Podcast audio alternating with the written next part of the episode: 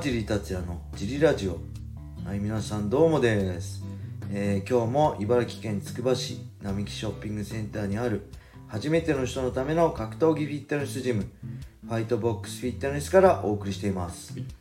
えー、ファイトボックスフィットネスでは茨城県つくば市周辺で格闘技で楽しく運動したい方を募集しています。体験もできるのでホームページからお問い合わせをお待ちしてます。そしてファイトボックスフィットネスやクラッシャーのグッズも絶賛発売中です、えー、T シャツは全じゅっしゅるい以上それぞれドライ生地と綿 ひゃくパーセント のものを用意しています。キッズサイズの T シャツや iPhone ケースやエコバッグなんかもあります。ぜひね、このラジオの説明欄に載せてある、えー、ファイトボックスフィットネスのベースショップを覗いてみて好みのものを見つけてみてください。えー、そんなわけで小林さんよろしくお願いします。よろしくお願いします。えー、今日もレターを読みたいと思います。はい。えー、いつもレターありがとうございます。ありがとうございます。今回のレターは、はい。えー、川尻選手小林さん、えー、毎日楽しくラジオ拝聴しております。ありがとうございます。日本人格闘家、はい。えー、かっこ エムエムエー、ケーワン の中でカリスマ性のある選手。トップファイブを教えてください、はい。えー、自分は桜庭和志、はい、佐藤ルミナ、はい、えー、正人、はい、山本キッド、はい、そして五味貴則です、はい。えー、神セブンだったら、はい、そこに桜井マッハ隼人、はい、えー、川尻達也が入ります、はい。えー、プロ選手の目から見るとどんな感じですかね、はい。えー、差し支えなければ教えていただけると嬉しいです、はい、はい、ありがとうございます。えー、カリスマ性ね、これ大事ですよね、はい。僕はそんなカリスマ性あるタイプじゃなかったんで、はい、あのー、ね、やっぱり、まあ、見てて羨ましい羨ましいっていうか、自分でも自分がプロとして見てて、はい、やっぱりすげえなっていう、ある意味、あのー、ちょっと僕とは違うな、すごいなっていう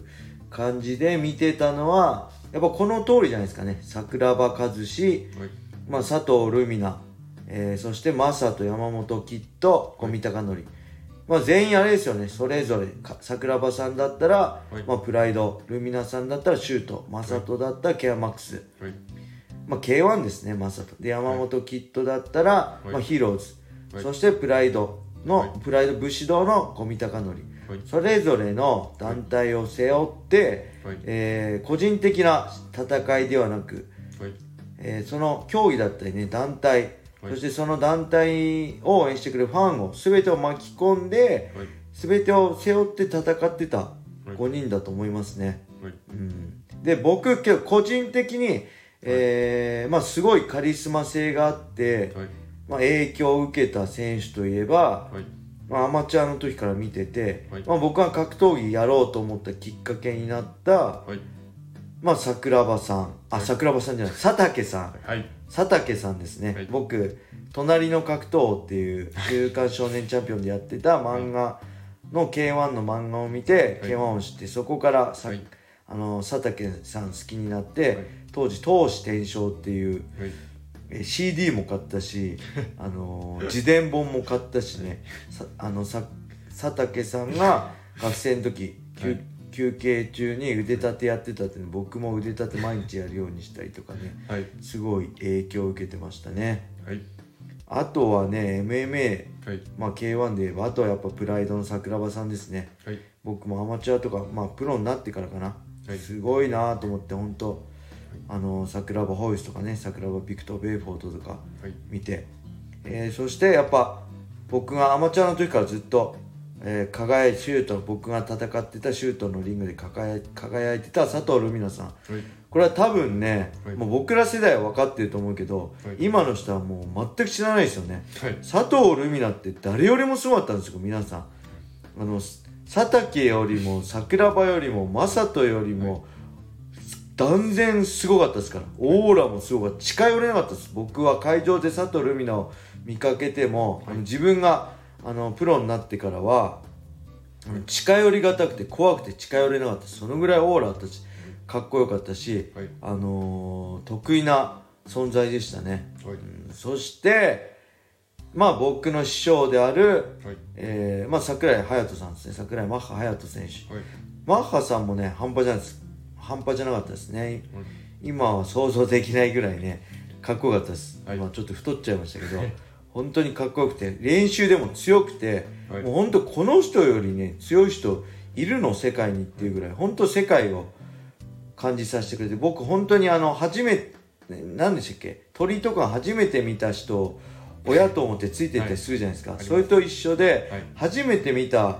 格闘家が櫻井隼人なんで、はい、本当に良かったですね、はい、あ強いってこういうことなんだと思ってですごい練習したんで、あこんな練習しなきゃ努力しなきゃ強くなれないんだっていう最初に見た格闘家が、はい、身近で見た格闘家がマッハさんだったんで、はい、もう本当にねあのーまあ、名前は伏せないですけど伏せますけど、はい、当時のトップファイターがマッハさんとスパーしてて、はい、子供扱いされてんのを目の前で見てるんで、はい、ちょっとね日本人の中では次元が違う強さだったと思います、はい、今は総合格闘技って全部打撃も寝技も組み技も、はい、全部できて当たり前でしたけど、はい、当時は何か一つな一つ得意なものがある、はい、寝技が得意打撃が得意とかそういう中で、はい、あのー、全て今のレベルで エムエムエー 打倒局を高レベルで表現してたのは、はい、まあ、本当世界でもマッハさんだけだったんじゃないかなっていうぐらい、はい、特別な強さ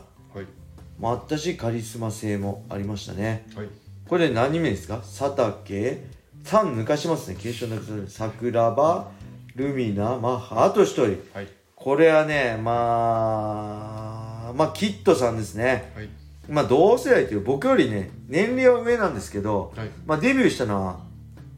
後なんですよ、はい、えーね、だ僕の先輩なんですけど格闘家で言えば、はい、であれいつからにキッドさんが全日本アマチュアシュート出たのにせんねんかにせんいちねんか僕はプロデビューした後だったと思うんですけど、はい、まあ、会場場所は忘れちゃいましたけど、まあ、体大きな体育館でリングがあって、はい、あのね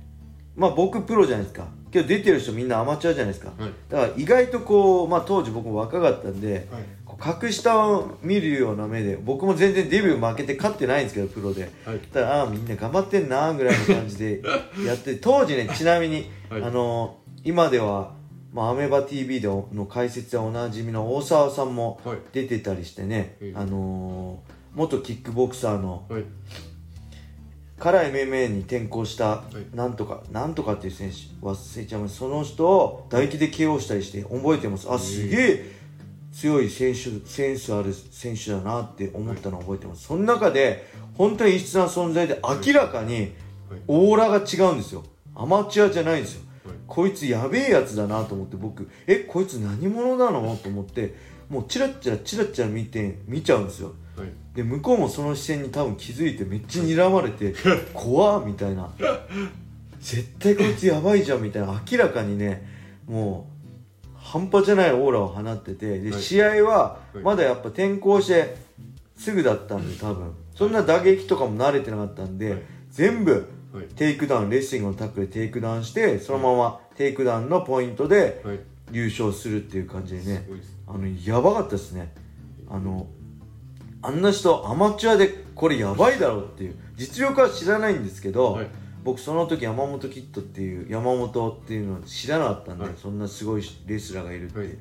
山本美優とね聖子ちゃんの兄弟、はい、弟とお兄ちゃんだ兄弟だっていうの知らなかったんで、はい、誰だか分かんなかったんですけどとにかく、はい、こいつやばいっていうのは明らかに分かってて、はい、あの広い体育館の中で本当に異質な存在であの多分みんな気づいてたと思うけどえこいつ何なのみたいな試合する前からあこいつはやばいなっていうのがもう ひゃくパーセント 分かりましたね。そのぐらいやばかったです。でそっからシュートでデビューしてシュートでもバンバン勝ってって、まあ、ケーワンマックス で村浜さんとやってそこからねマサト戦だなんだってヒーローズでホイラーとかねあの須藤元気戦とかそこら辺のカリスマ性はみんな分かってると思うんですけどもうアマチュアの時からね異常でした。異常なオーラを放ってもう本当になんだろう怖くてねなんだろうこの人って怯えちゃうぐらいのオーラを放ってたんで